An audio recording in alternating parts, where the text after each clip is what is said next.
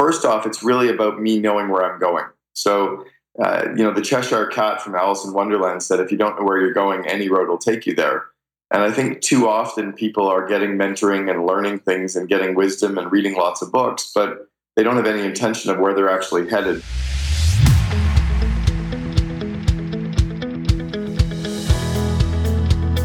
Welcome to the Impact Entrepreneur Show. My name is Mike Flynn, and I'm stoked you've decided to join me on this journey to bring about a massive and positive change in the lives of others.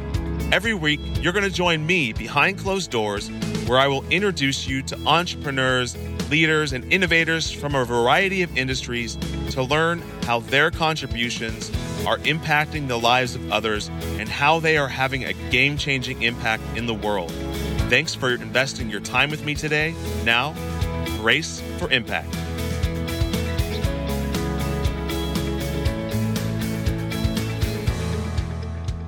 On today's episode of the Impact Entrepreneur Show, we welcome Cameron Herold. Cameron is known around the world as the business growth guru. He is the mastermind behind hundreds of companies' exponential growth. Cameron's built a dynamic consultancy, and his current clients include a Big Four wireless carrier and a monarchy, literally. What do his clients say they like most about him? He isn't a theory guy. They like Cameron because he speaks only from experience. He earned his reputation as the business growth guru by guiding his clients to double their profit and double their revenue in just three years or less. Cameron has been an entrepreneur from day one. At the age of twenty-one, he had fourteen employees. By thirty-five, he had helped build his first two one hundred million dollars companies. That's right, not one, but two one hundred million dollars companies. By the age of forty-two, Cameron engineered one eight hundred got junk's spectacular growth from two million dollars to one hundred six million dollars in revenue and three thousand one hundred employees, and he did that in just six years.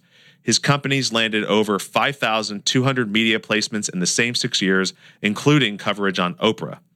Not only does Cameron know how to grow businesses, but his delivery from the stage is second to none. The current publisher of Forbes magazine stated Cameron Herold is the best speaker I've ever heard. He hits grand slams. When Cameron steps off the stage, he doesn't stop teaching. He is the author of the global best-selling book, business book, Double Double, in its seventh printing and in multiple translations around the world. Cameron is a top-rated international speaker and has been paid to speak in twenty-six countries. He's also the top-rated lecturer at E O M I T's Entrepreneurial Masters Program and a powerful and effective speaker at Chief Executive Officer and Chief Operating Officer leadership events around the world. Look for Cameron's three new business books on public relations, meetings, and how to get your team to see your vision for your company, which we'll be releasing this year, twenty sixteen. I promise you folks, this episode is so valuable. There's so much rich uh, mental nourishment inside of this episode. Cameron does not disappoint, so please bust out your pads, pen and paper, take some notes, and brace for impact. Well, hey, Cameron, welcome to the Impact Entrepreneur Show. Really excited to have you here um, and to have our listeners hear your story and hear what you're passionate about. And uh, you know, this this show is is all about going above and beyond the platform, product, and service that our guests offer, and to dive a little bit deeper behind the veil to find out what really drives them to do what they do. And uh, before we get into kind of the heart of the matter, I always like to start out with a fun question uh, that provides a little bit of insight into maybe one's outlook. And, and that question is, if you could pick any superpower, what would it be and how would you use it? Wow, if I could pick any superpower, I think I'd, I'd pick the one that my uh, my oldest son has, and it's his smile. Um, I've been talking to him about it and telling him that he's got it too. And every time he just flashes his smile, the whole world stops and are willing to do anything for him. I think it's just a really powerful, um, it's a, it's, it's a tool, but I think it's also just a really something I really appreciate in him. Well, totally. I mean, it, it, have you ever read um, How to Win Friends and Influence People? I have not, and I've been talking to him about it as well, so it's now gone back to the top of my list, so uh, we'll both be reading it this month. Yeah, because they actually talk about that, um, the power the power of a smile. And it's really interesting. That book was written in like nineteen thirty-two or something like that. Yeah. And, you know, it the the, the basic tenets of the book are still ring very true today.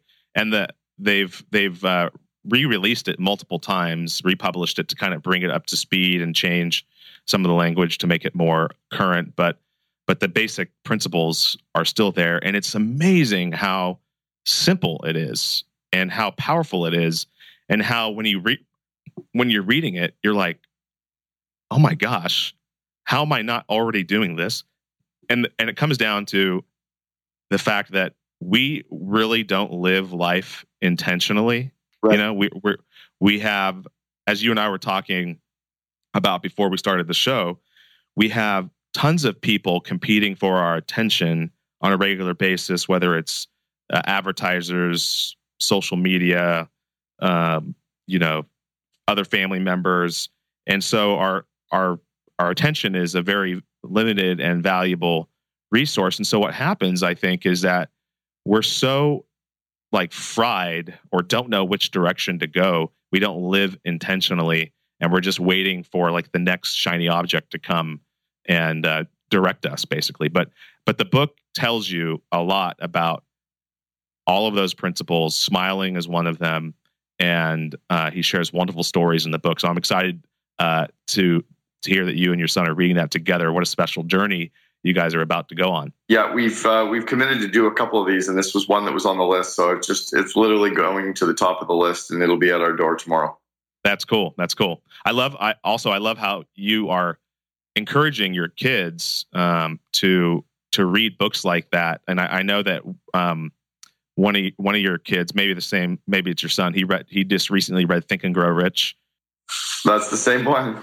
Uh, and because uh, I, I remember you talking about that in Jordan's interview, and what a, I mean, what a, a great you know nutrition for the brain at that age to instill that kind of uh, message into your son's, your kid's mind frame, because you know. You know, most of his peers are off playing Minecraft, probably. Well, I think it's still okay to still be a kid, but I think to your point about living intentionally, I think I, a lot of it I've done subconsciously or unconsciously, and um, now it's time to, to kind of ratchet it up again. So totally, that's awesome. I listened to a podcast last night that uh, Tim Ferriss was doing with Tony Robbins, and I was just kind of in awe of, of listening to you know Tim, who I've been close, really close personal friends with for about ten years. Um, you know, listening to him interview Tony and just going, wow, you guys are just operating at a different level. Yeah, it it really it's it's very amazing. I actually um, I ha- I have that downloaded on my my iPhone. I haven't listened to that one yet.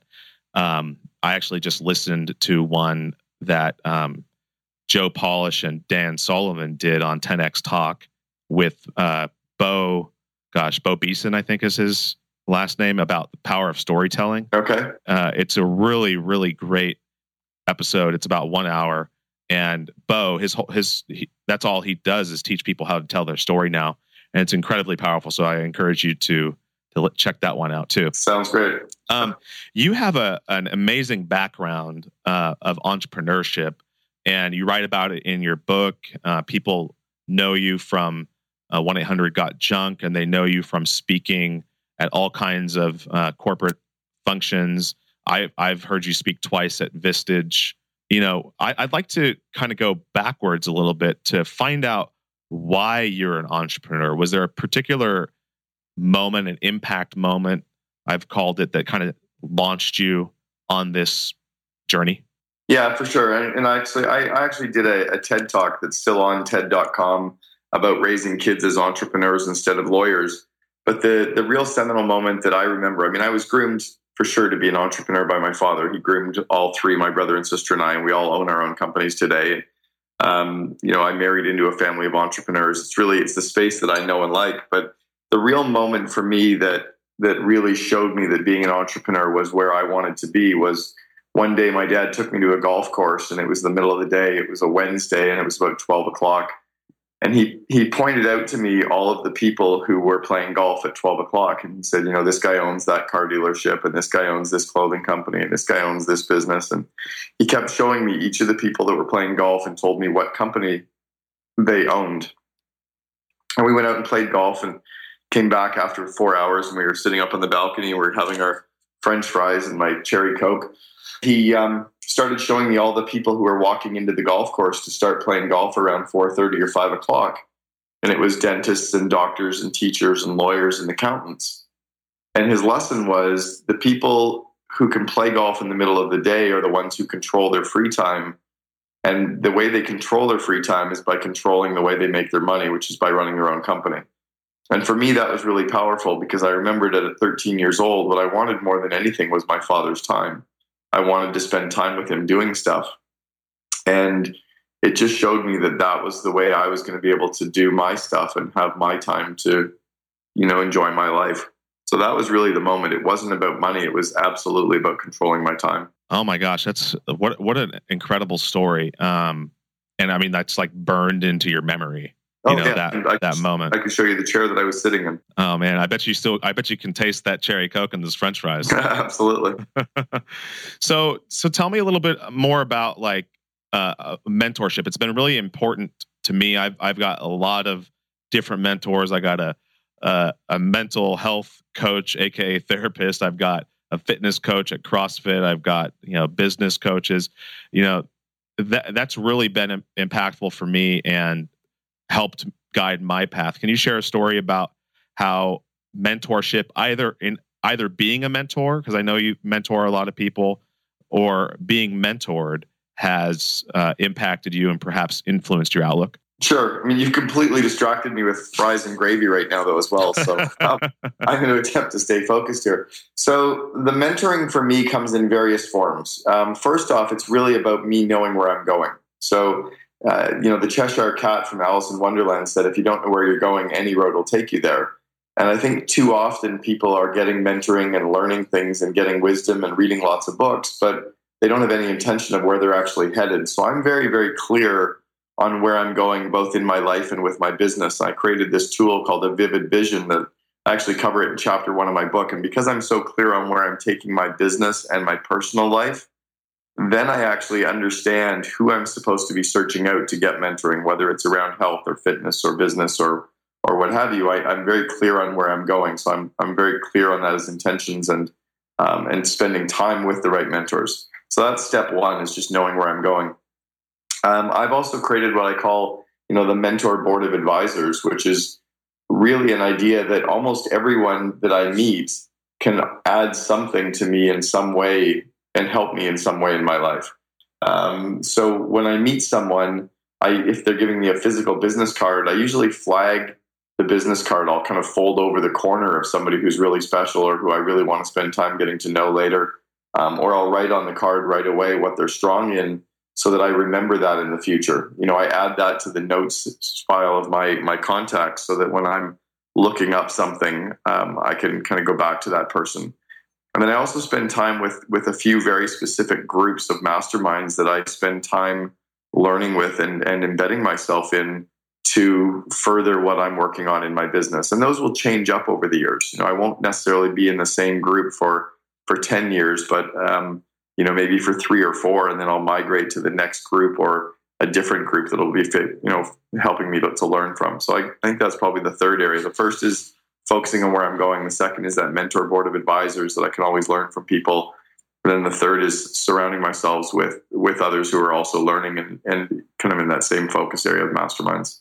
Yeah. The mastermind component is, is really a special thing. If you can find a, a really good, good group of other people that have different skill sets, um, but are are passionate about, you know, entrepreneurship and growing. It's a really special thing when you can find that, and you can you can be vulnerable and authentic with them. You can bounce ideas off of them, and they can really help take your your business and your life to the next level. And I've experienced that as well um, with with a mastermind that I'm that I'm a part of, which has been it's a we've been together for eight years, and uh, And it's just, it's a ton of fun. We we work hard when we're to, when we're together, and we we play hard and have, have a lot of fun together as well. You know, one one of the first things that you said about that was knowing where you're going. And it's funny that you brought that up, because I just had an interview with Amy Kosper, the editor-in-chief of Entrepreneur Magazine, and it was a lot of fun. And we talked about um, the number one differentiator between entrepreneurs and companies that succeed and those that succeed less or don't succeed at all. And that number one differentiator is clarity of vision. Uh-huh. And uh, and so it just is a confirmation of what she's saying, you know, and she, you know, she sees it, you see it.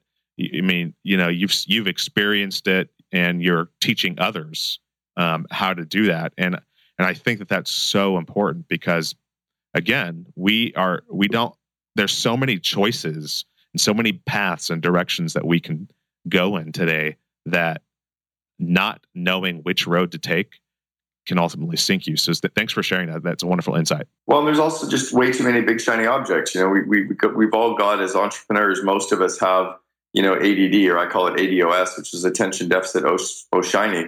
Um, and, and the reality is there's lots of great opportunities, but they don't necessarily take you where you're supposed to be going. So one of the, one of the examples of that is last year, I, I decided to create a, a mastermind program for entrepreneurs. And then I kind of worked really hard at launching it, and then realized, you know what, it's not really my passion. I love the one-on-one coaching that I've got. And I'm actually creating a, a model called the C O O Alliance, which is a, a larger group mastermind program in person held in Scottsdale, but it's only for the second in commands. And that's a model that I'm really passionate about, that no one in the world is even running a program like. Um, and I just know that the, the traction's already, you know, taken off with it. And, but I was, I was unfortunately kind of following the leads of a lot of people who were saying, oh, you should do this, oh, you should do this. And it seemed right at the time, but it really wasn't, it wasn't aligned with my vision of where I was trying to take my business or my skill set or, um, or applying my time. So we often are, are, you know, we're going to stumble upon great ideas, and the right ones will present themselves, but often the wrong ones do as well. Yeah. That filter that we can give ourselves by having a clear, vivid vision of where we're going um, helps us with the decision-making. Yeah. Having, having that vivid vision empowers you to say no to good things so that you could say yes to great things. Exactly. Yeah. You know, it's interesting, you know, when, when I, in the times I've heard you speak, you take the audience through an exercise where you identify, you, you ask everybody to stand up. And these are all like C E Os of some of small businesses, some of one hundred million dollars plus businesses.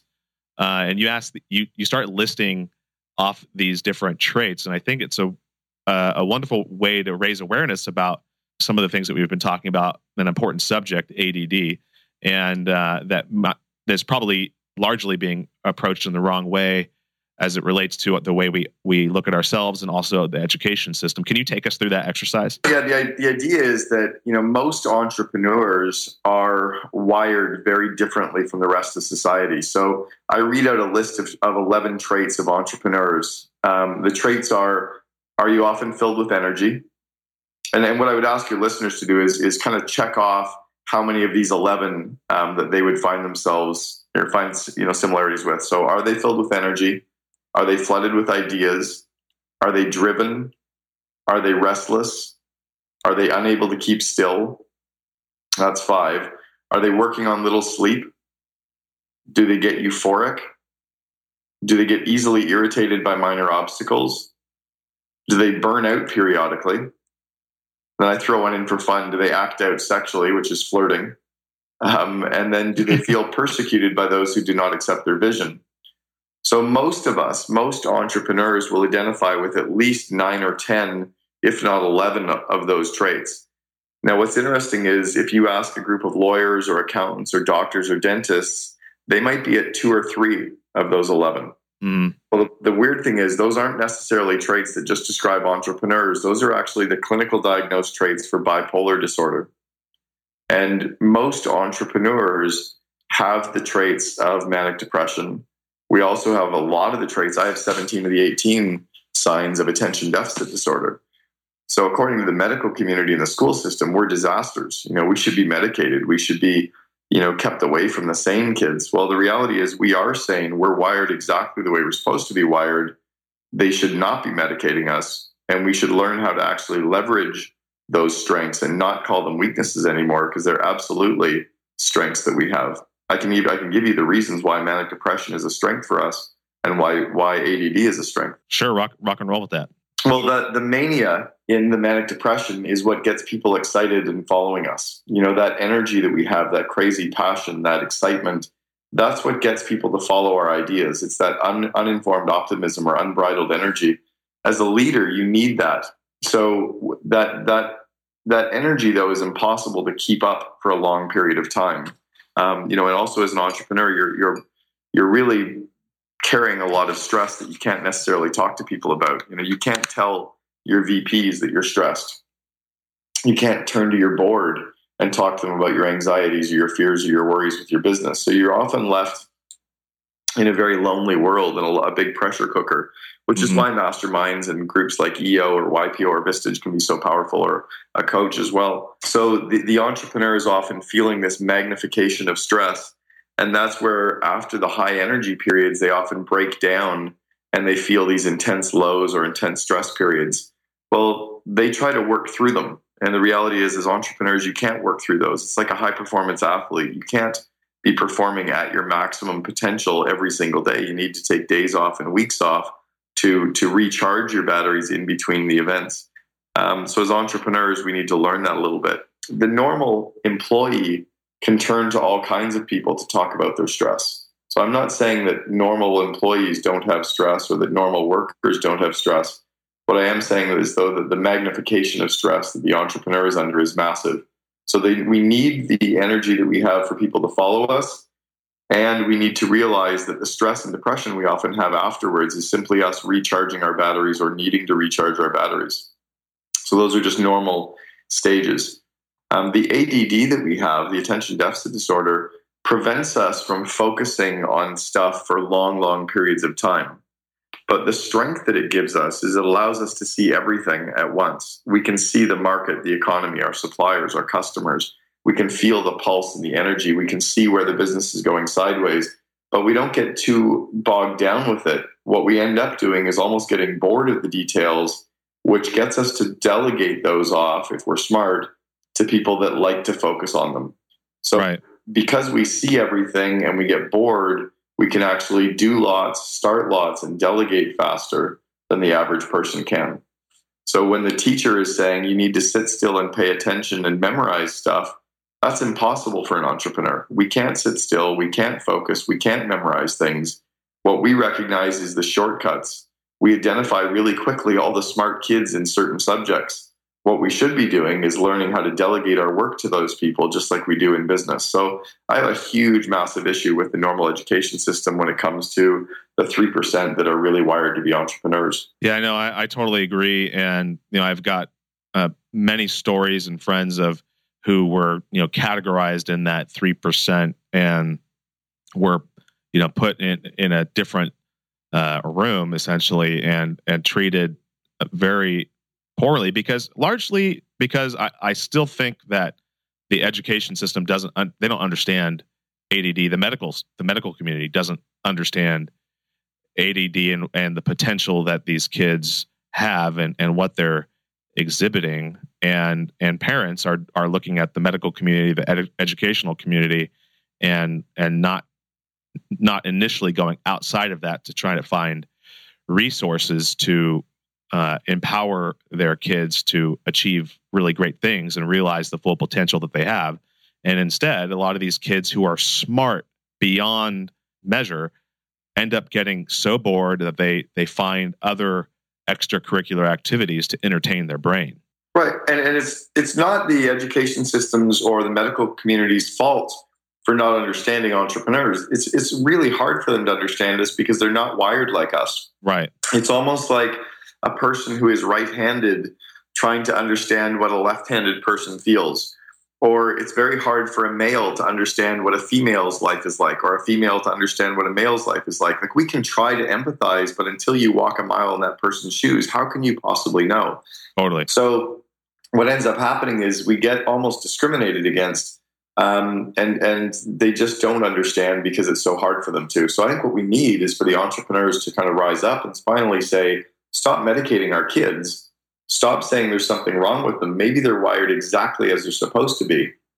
Maybe this is how they're supposed to think, and starting to show the education system that they can actually function in very high functioning ways if they would try to, you know, accommodate for those styles. Yeah. You know, you know who Ned Hallowell is?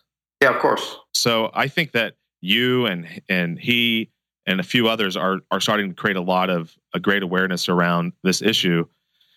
And he, he said, I was listening to another podcast that Joe Polish and, and, uh, and Dan Sullivan did. And, and it was from, it was a recording from Joe's Genius Network event, uh, one of the ten minute talks. And, uh, Ned was saying that, uh, A D D is not a deficit, not a disorder. It's a trait.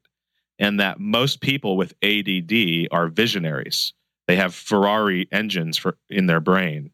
And, and we really just need to figure out a way to control the power of that mind. I mean, you're not just going to, a Ferrari, you're not going to press on uh, the gas one hundred percent of the time. You, you're going to have different controls. And he even shared a story. I mean, like, I had never thought about this way, but like the founding fathers of a, of the United States of America, I mean, they probably had A D D or something. I mean, who who in their quote unquote right mind, you know, gets in a a, a ship and uh, goes across the Atlantic to found a, a country, you know? I right. mean, you just don't wake up in the morning and say, hey, I don't, well, why don't we just hop in a boat and let's go start something together? Like, that's just not a normal thing to do, right? We should, should have medicated those guys. I know, especially a boat made entirely of wood. Right. Like, you know? Yeah, they're crazy. Those They should have been medicated and probably sent to a special school.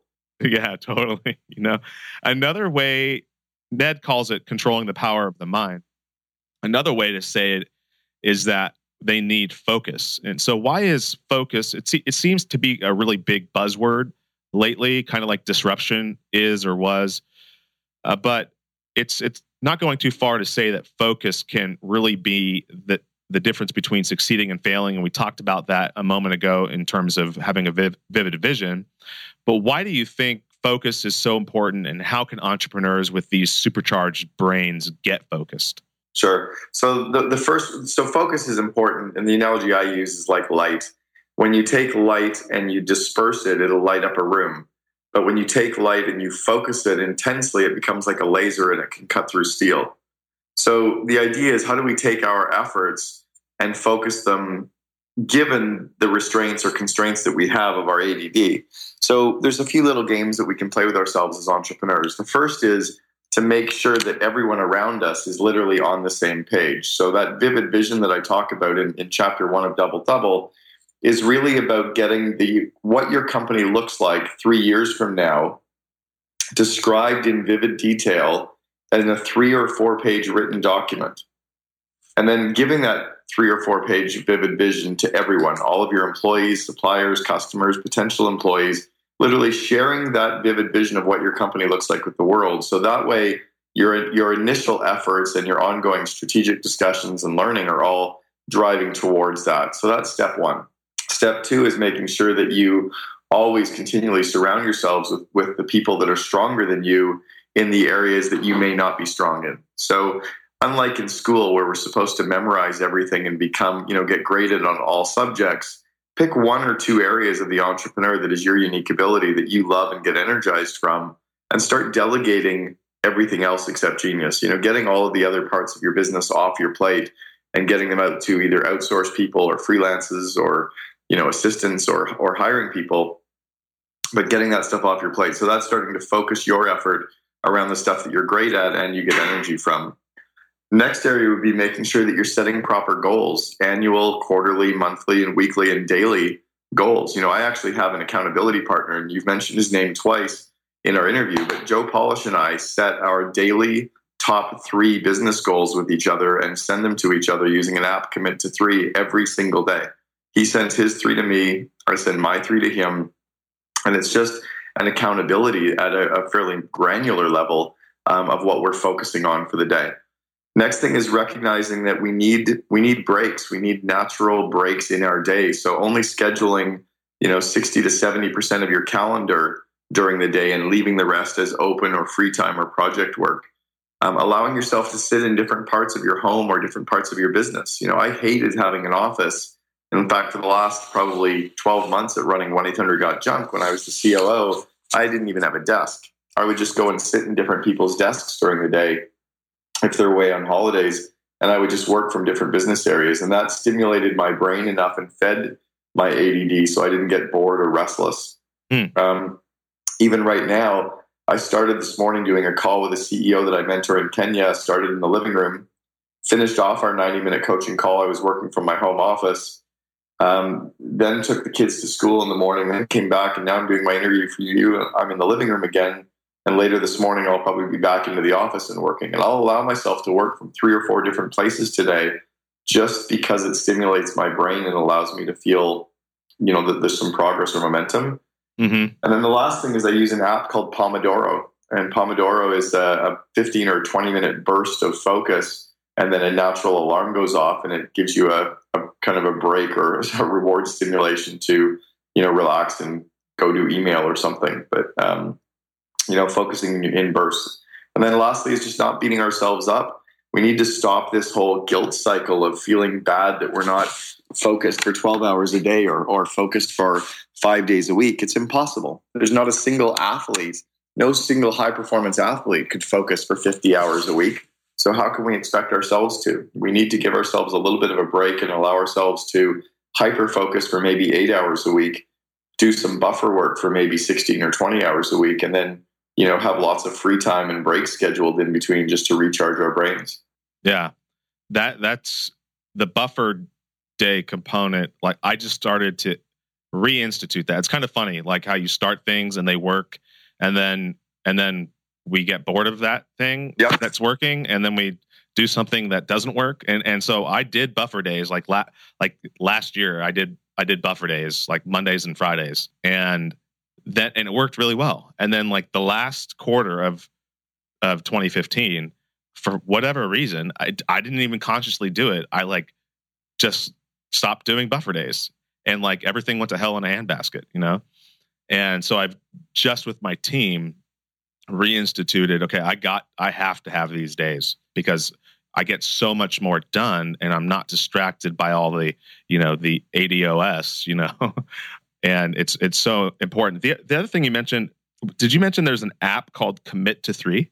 Yeah, it's called Commit to Three. And you can set up different groups. So I also have a friend and I set my daily personal top three goals with him. And I separate them. So my daily, you know, my personal top three today are um, going for a run, meditating, and then reading for thirty minutes. And so I'll just commit to those three personal goals to him on a daily basis. And then at the end of the day, you just check off which of the three you got done. It's not tied to any project planning. It's not tied to anything special. It's literally just kind of based on this idea that when you commit your goals to someone in writing, there's a higher chance that they're actually going to get done. That, yeah, that I've not heard about that app, but I am immediately downloading that. It's extraordinarily powerful.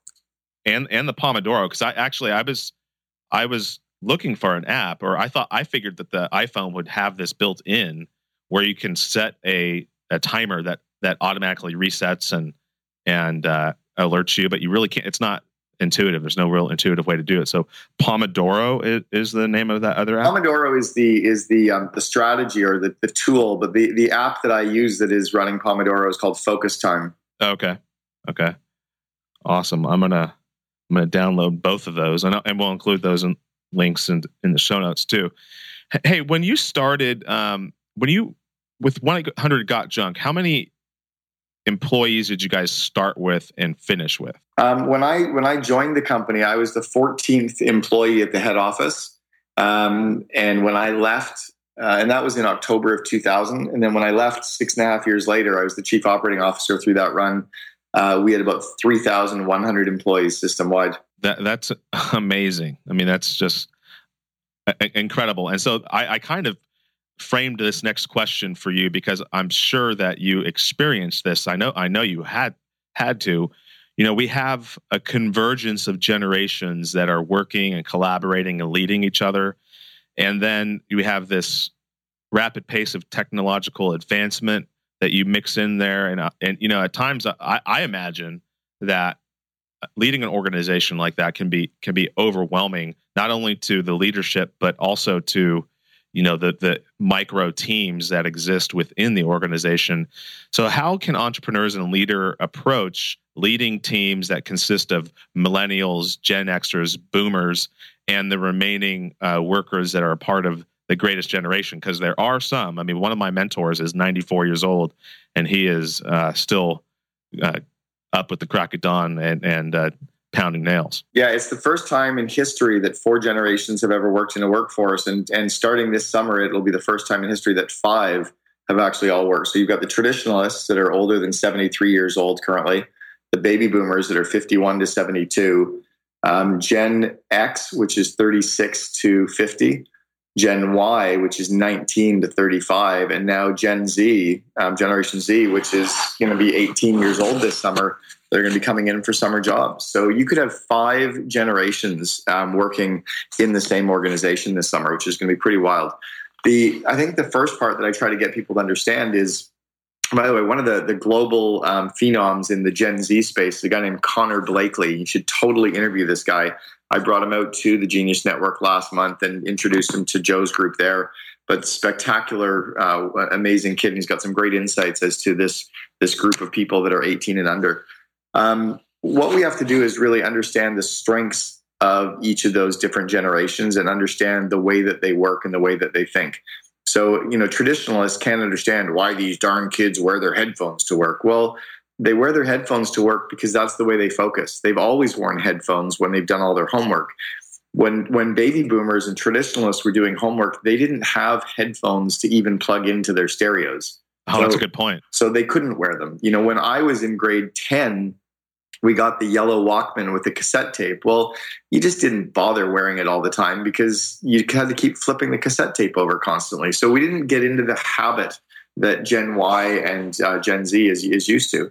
Um, you know, baby boomers had that habit of physical paper mapping and, and paper process. And the reason that they think you need to write things down is that's the way their brain works. Well, their brain works because it didn't have computers to learn from. And they didn't, you know, my son last night was doing homework and he decided to use Google Translate to help him with his French homework. And a baby boomer would go, well, that's cheating. And I'm like, God, that's brilliant, because that's that's absolutely what you should be doing. You know, yeah. Just use the tools at your fingertips. So we need to understand how each generation works and leverage their strengths, and then also teach each other. Traditionalists and baby boomers can learn a ton from Gen X and Gen Y and Gen Z on leveraging technology.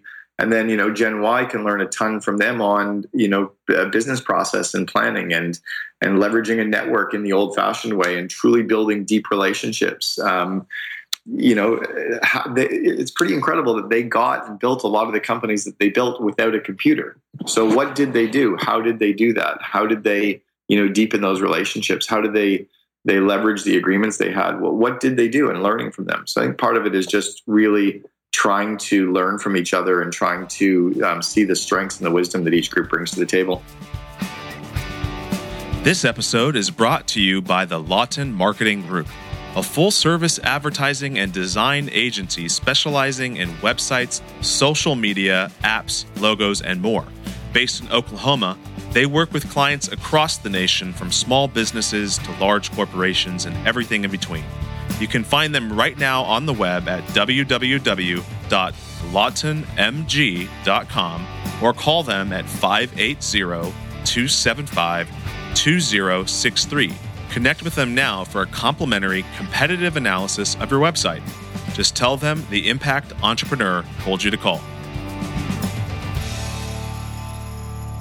You know, it's amazing because you just mentioned that it's amazing to think about the companies that were built without technology, without the technology that exists today, you know, and we, and we take a lot of it for granted. And if we just think about uh, like the space program, for instance, okay. So like you've got Elon Musk, who's, and, and Richard Branson, all these guys that are, and Peter Diamandis that are, that are really into like next level entrepreneurship in outer space. And they're launching these test rockets and they're doing all of these things, right? And so the news covers this stuff, and and you you say, oh, Elon Musk is launching another um, uh, rocket to see if it can le- uh, take off and land vertically. Um, that's great, but what we don't realize, what especially what what a lot of Gen Gen Xers and millennials and Gen Z don't realize is that when John F. Kennedy got up and stood in front of the nation and in front of the world and said, "We're going to go to the moon," they didn't have any. They didn't have any of the tech available. I mean, they just had a budget, and you know, they had they just had NASA go after it. You know, and and they created through this vivid, clear vision, whether the motivation behind it was was good or bad. They had this vision of achieving this goal and landing on the moon, and they did it. It's amazing what can be created and all of the different byproducts that came out of that particular venture, venture such as the vacuum. Yeah. So when you when you think about you know what they were able to do, and, and literally to to to you know the computers that were the size of rooms that are less powerful than our cell phones right now, and they were able to put a man on the moon. How can we not turn to that generation and learn from them? Totally. Totally, because they, they had to think outside of the box. They had to be creative. I mean, way, I mean, they, way outside yeah, the box. Way outside the box. Yeah, they had to invent stuff from nothing. Well, it's interesting. You, you mentioned Elon Musk. So I was a reference for Elon and his brother Kimbal back in nineteen ninety-four in their very first round of funding before anyone on the planet had heard of Elon. I had oh, wow. to be a reference because Kimbal, his brother, worked for me in ninety-three at College Pro Painters. And no one wanted to back Elon with their company Zip two. Because he was so far out of the box, they wanted to actually back the operational experience of College Pro Painters, which was a very offline painting business. So, um, you know, that's that's a kind of a, a pretty good example of really embracing the skill set of a group of people that maybe the technology set weren't embracing. And, you know, they embraced Kimbal because he had some strong operational depth. Had they not embraced that, Elon Musk would have never gone on to do PayPal or Tesla or SpaceX, because his first round of funding, they only had one employee when I was a reference for them, and they got their funding based on the old school painting business. That's amazing. um, have you have you heard of the book Originals? I have, and I have not read it yet. I, I uh, I'm I'm getting ready to buy it because I just listened to the TED Talk that I think his name is Adam or Alex Grant or Adam Grant. Adam Grant, yeah, that he just he spoke this year at the TED conference. I was there again this year. Oh, oh, awesome! I mean, it, that talk was amazing, and and to hear the story about Warby Parker, yeah, uh, I mean, how crazy is that? And it just is. It's just another example of what you're talking about. And furthermore, all of those quote unquote originals, the, all of those people would have been labeled as A D D and not focused and not capable of of achieving what the world or the industry or whatever uh, prescribed them uh, to achieve. So it's a real, it's going to be an interesting book. It's funny. It's funny that you're actually, we're going through this right now, and, and you'd be, you'd be laughing if you saw what I'm doing. So I'm, I'm very focused on our, our talk, but I'm also very A D D. So I need something to do. Um, I go to the main TED conference every year. I've gone five years in a row now to TED. And as, as you and I are sitting, sitting doing this, and we're talking about Adam Grant's TED Talk, I was literally sitting unpacking some of the things from my TED gift bag this year. Um, that's funny. And as I'm sitting doing my interview with you, so that's awesome. Yeah, it was. Did you speak at, this year at, at TED? No, I didn't speak this year. I just go. I go to. I call it ideas having sex. I go to completely unplug from um, from the business world and just get exposed to really cool people and cool ideas. And um, my wife and I both go. Actually, we're really really fortunate to be able to attend every year. That's awesome. I've I've never attended uh, a, a TED conference or a TEDx for that matter. Oh, and you got, yeah, the TEDx's now are spectacular. Some of them, some of the TEDx's are, you know, the TEDx Vancouver, I think is five thousand attendees. Oh my gosh. Not, wow. The main TED is, is amazing, but the TEDx um, community all over the world is, is really, really worthwhile going to. I, I, I I'm going to put that on my uh, commit to do list. And go with no reason other than just to go and experience and unplug your brain and plug it into ideas. It's just cool. Like, don't go to try to learn anything specific for business. Yeah, just go for the sake of going. Yeah, no, I, I think that that's prop that's sage advice. One of the one of the things that um, was in your book that that I loved, because I also read this book and it had a big impact on me and my team, is The Dream Manager by Matthew Kelly. Yeah, spectacular, amazing book, uh, amazing guy. I don't know if you've ever had a chance to talk to him. I have. I had my kids and I went for dinner with him. He was in Vancouver a few years ago, and we were able to go for dinner. Yeah, he is a, a fascinating guy. And so I don't think companies pay attention enough to this. I think that this book is like a must read for leaders because they don't re- take time to recognize that not only themselves, but their team, all the way down, you know, from, from the top all the way down to the, the receptionist at the company, they all have dreams. And if you could build your company around um, helping your people achieve their most important dreams, like crazy how how powerful that is and how much loyalty that builds into a company. And I, I heard it recently that um, that people don't leave companies, they they leave leaders. You got it.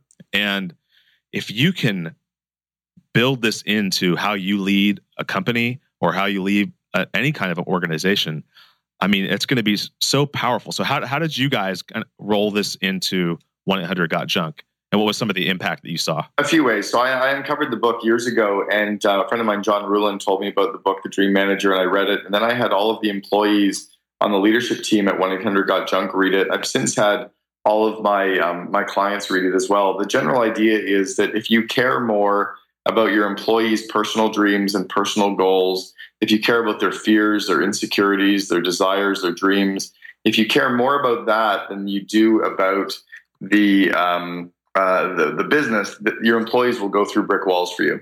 So one of the general ideas from the Dream Manager is that, that and it's all based on a true story.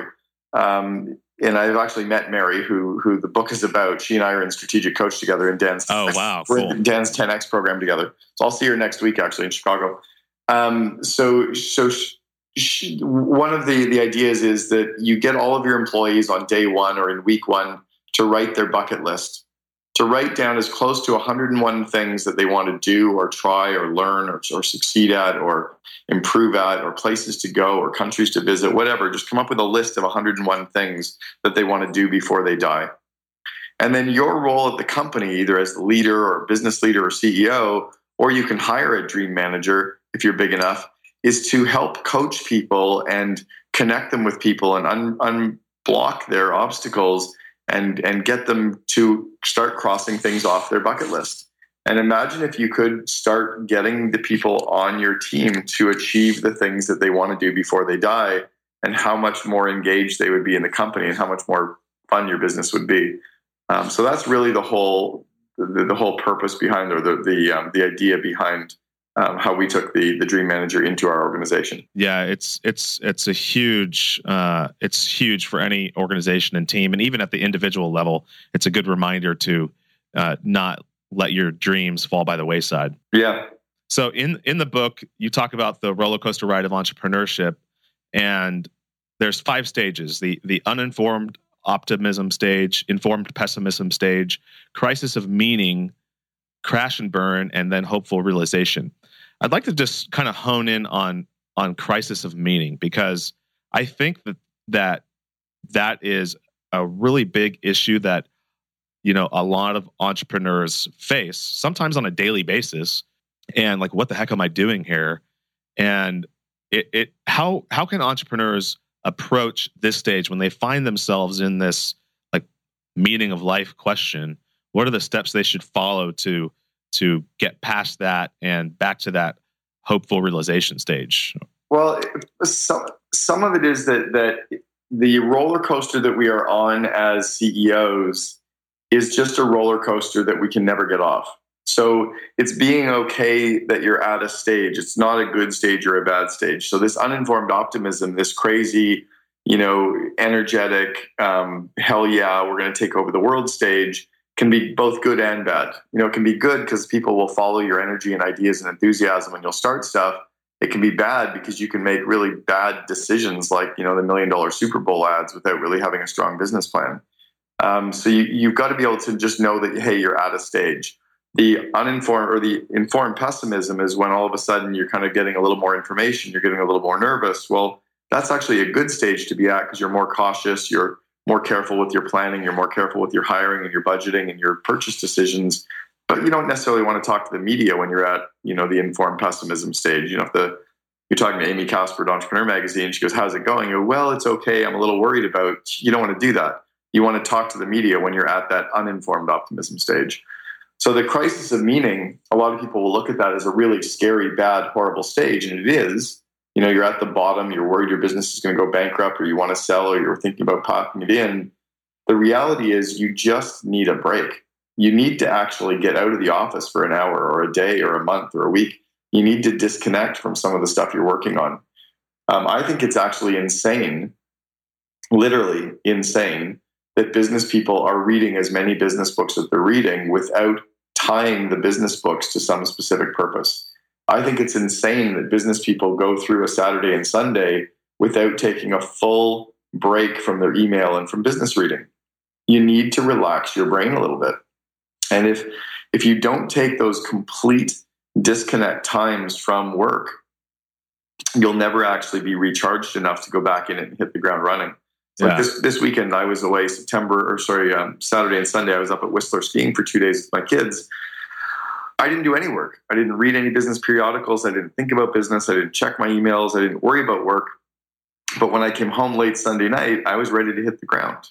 And mm-hmm. um, so that's probably how I'm able to avoid those crisis of meaning stages a little bit more than I used to, is I'm able to relax a little bit more along that curve. Yeah, you know, uh, one of one of the things that my wife and I have instituted at our at our house uh, is uh, a technology free zones. It's awesome, and um, the main one is is our bedroom, you know, and specifically our bed, because you you find a lot of people, and we were doing this, like we would get to bed and then we'd bust out our iPad and we'd like go on Facebook and like.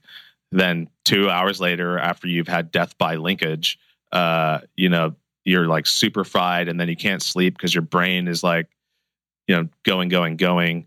And so we finally just said, you know what? No more. We got to, we're no, no technology in the bedroom. That is, a, that is a, uh, a sanctuary and a sacred place. And, and then also like for me, and this is a hard thing for me, it's something I'm, I'm aware of and I'm, I'm working on, is when I get home from from the office, I, I've got to put my phone away, like where I don't see it. It's not in my pocket, because that way I can be fully present with my kids and my wife, check in on their days, see how they're going, because that's family time. Yeah. And it's hard. It's hard for entrepreneurs to do that, because we think that everybody we needs an immediate response. But no, people can wait. Well, some of it is that we think they need an immediate response. Some of it is that we think that we're you know, somehow going to get it all done. But the reality is we're never going to get all the work done in the first place. You're right. Always going to set new goals. You know, once you get your entire to-do list done, you'll set another set of goals. So you're never going to get it all done anyway. So you may as well stop trying to. Um, the other thing I think a lot of people do is we hide in our work because we've forgotten what the other hobbies were and what our bucket list is personally. You know, we tend to be very good at setting all these business goals for ourselves, but are we setting personal goals? Are we, you know, engaged in life? Are we ch- challenging ourselves at our sports and our hobbies? Or are we merely just, you know, being busy? And, um, you know, we, we say that lie to each other that I love what I do. Well, that's great. I'm glad you love what you do. But are you being the role model to your friends and your kids? Totally. Are your kids looking at you and going, wow, mom and dad are really engaged in life and doing lots of cool stuff? Or is all they're seeing mom and dad doing is working? Mm-hmm. And I'm mm-hmm. guilty. I'm guilty of that far too often. Yeah, no, it's a it's a good point. And I mean, you know, I I think our kids see us on our technology, on our phone, on our iPad far too frequently. And and you know, we live in this beautiful place in Santa Cruz, and we're and we're not outside enough. Exactly. One of my favorite parts of your book are are the the letters you wrote to yourself. And so, why is it important to take time and reflect on the past? Um, oh, I, or is it, a, or is it a way to like kind of, or is it, or is it the opposite? Is it actually um, writing yourself about the future? No, I think for, for me, it was being able to sit down and say, you know, what did I learn? Um, instead of being busy and trying to learn from everybody else, have I dug deep and looked into myself and into my soul and into my own experiences and said, what have I learned from me? You know, I don't think we we do that enough as individuals. You know, if your listeners are thirty, forty, fifty years old, they've got thirty, forty, or fifty years of combined wisdom that they've built up from interacting with people and going to school. You know, what did they learn about themselves and how they interact with people? What did they learn about themselves and how they work? You know, did they find that there were certain, like I know for sure that I work well at night and I don't work well in the mornings. I was the same in college. Um, I know that I like bigger groups and I'm, I'm a little bit more nervous in smaller groups. I noticed that I'm shy when I walk into bigger rooms. You know, I knew that when I was in college. So how can we dig into our own treasure trove of, of um, you know, of experiences and start to, to capitalize on those for ourselves? Instead of reading another business book of somebody else's experience, why don't we tap into our own experiences and really, really let it sink in? You know, that you bring up a really good point, because I don't think we we give ourselves enough credit for the achievements that that we've we've made, or even the failures that we've learned from. And and actually, Bo in his in his podcast episode, he actually talks about that, about how important it is, because stories are your personal stories are incredibly powerful, and they are really the the game changer uh, for for most people. I'm trying to look up his. It's Bo. Um, I think his last name is Beeson. I, I I'm probably screwing that up, but um, he's he's. It's a really fantastic episode, and you can tell the the passion. The Bo Bo Eason is it Bo Eason? Yeah, the story. He's a he's a story storyteller, ex uh, former N F L. Yeah, it's Bo, Bo Eason. Eason. Bo Eason. Yeah. Okay. Great. Um, amazing reminder about that. You know what? Your successes are great, but the stories really exist from those hard moments that you, where you've overcome adversity and, and, and gone on to achieve that greatness. And it's important to reflect on that and to, and to hold those things, because those are also the things that you're going to pass down directly to the next generation in your own family, let alone corporate America. You know, it's funny. I was just thinking about yesterday that that far too few people um, are actually introspective enough and try to learn from themselves. And they often blame all of these outside influences or people or society or global financial crisis. They're so apt to blame everybody else, but they often don't look at their own contribution to the problem. And I think one of the strongest signs of a good leader is someone who blames their own contribution to the problem first. Mm-hmm. Um, and it's that learning from your own failure. So at the same time, yeah, I'm actually quite strong there, but I also wanted to get strong in learning from my own successes as well. And I think that I am probably the best mentor I can have for myself if I will allow myself to be introspective and look at my contributions to today's success, this month's success, this month's, you know, this quarter's success and failures. Um, imagine if I can truly learn from myself as I go. That's way more powerful than reading another business book. Yeah, it's it's all about pausing and, and savoring those moments, because they're they're critical for us. Uh, they're they're fuel for the future too. Yeah, exactly right. There's a a, a book uh, written by a guy named Clay Christensen um, called "How Will You Measure Your Life," and it's a, it's an interesting book. He's a Harvard business professor, so there's it's a mixture of story and theory.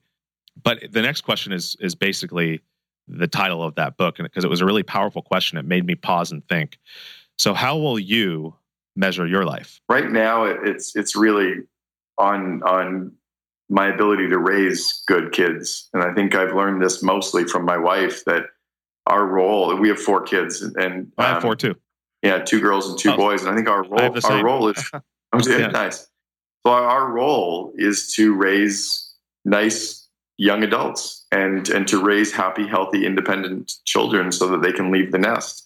And for me, that's the primary. I mean, it has to be the primary. Yeah. Um, you know, over what I can do with myself or society or business, it's can I take these four kids and set them up so that they can be successful and they can be happy, healthy, and independent kids as well. Like I was happy watching my kids this morning making their lunches and one of them diving in to have some more fruit before he left for school. And I'm just going, wow, this, this kid is choosing at, at almost fifteen years old, is choosing healthy options. Um, and it's just nice to see. That's that's fantastic. And it, it's a lot of fun to see them uh, achieve breakthroughs. My kids are in, uh, we do martial arts, and all four of them are in it. And they're they're really just having a blast. But not only that, but they're realizing that they're capable of doing things that they didn't think they were capable of, such as putting their fist through a solid piece of wood. You know? I mean, yeah, it's really sure. powerful. And, and that, that's, um, that's the best kind of treasure that there is. It's amazing. And I think that's what we have to keep focused on. Yeah. How can our subscribers connect with you and interact with you? Um, well, the, the, the, you know, the best place is Cameron Herold dot com. So it's Cameron, H E R O L D dot com. And they can get a copy of my book, Double Double, off of Amazon or iTunes or Audible. They can also watch all four of my speaking events. Uh, if they go to my website, they can actually get all of those right off my website. Um, so that's probably the easiest ways. And then my blog, where I continually am sharing information and ideas like this as well. Okay. And you're you're pretty active on Twitter too. I am. Yeah, I am very active on Twitter. I've been on Twitter for, uh, this May will be eight years that I've been on Twitter. Oh man. Wow. Uh, they've, they've been around for like ten years, I think. So you were an early adopter. About nine. Okay. Awesome. I was very early adopter. That's awesome. Uh, any last words of wisdom for our listeners? Yeah, I think at the end of the day, it's it's to not take ourselves so darn seriously. And it's, you know, can we can we just wake up in the morning and start having fun at what we do, and let's leave others that we touch on a daily basis with a sense of our smile and our our fun and our healthy enjoyment of life as well. Because at the end of the day, none of us are getting out of this alive. We may as well have fun along the way. Well, there you have it, folks. Uh, Cameron Herold sharing uh, uh, his words of wisdom and fascinating information about how you can impact your organization and impact your life. Thanks for tuning in today. And Cameron, thanks for being a guest on the Impact Entrepreneur Show. Michael, you're welcome. Had fun. Really, I'm really glad you brought me on. Thanks, Cameron. Wow, what a fascinating conversation we just had with Cameron Herold. He started by sharing with us the why behind the reason he is an entrepreneur.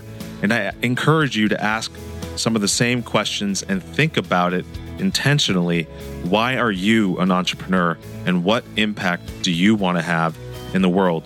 We talked about the three critical components of being a mentor or being mentored, the eleven common traits of entrepreneurs share with those labeled as being bipolar.